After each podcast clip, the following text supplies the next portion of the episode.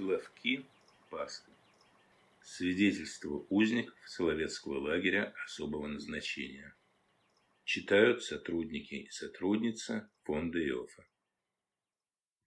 Славки, 1924 год. Кай.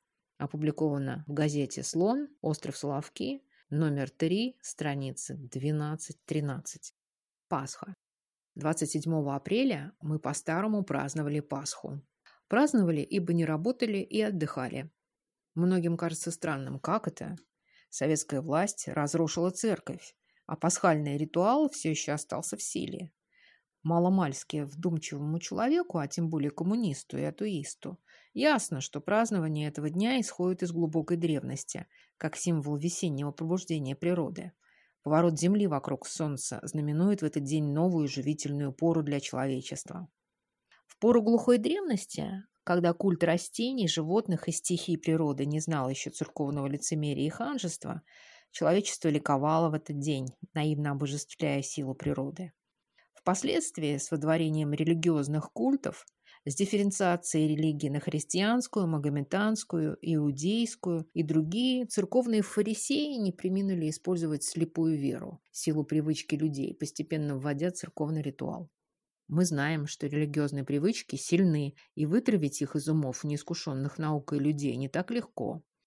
Мы знаем, что преследование церковников делает их мучениками, страдальцами за веру в глазах простаков. Вот почему советская власть осторожно борется с религиозным дурманом, ведя научную, серьезную антирелигиозную пропаганду. В этом отношении весьма показательно комсомольское Рождество и комсомольская Пасха. Революционная молодежь, предоставляя своим родителям оставаться в их старой закваске, объявляет штурм незыблемым небесным твердыням. И если в этот день в республике революционная молодежь объявляет крестовый поход против религиозного засилья, то здесь, на Славках, в цитадели церковных феодалов, празднование этого дня приобрело особое значение.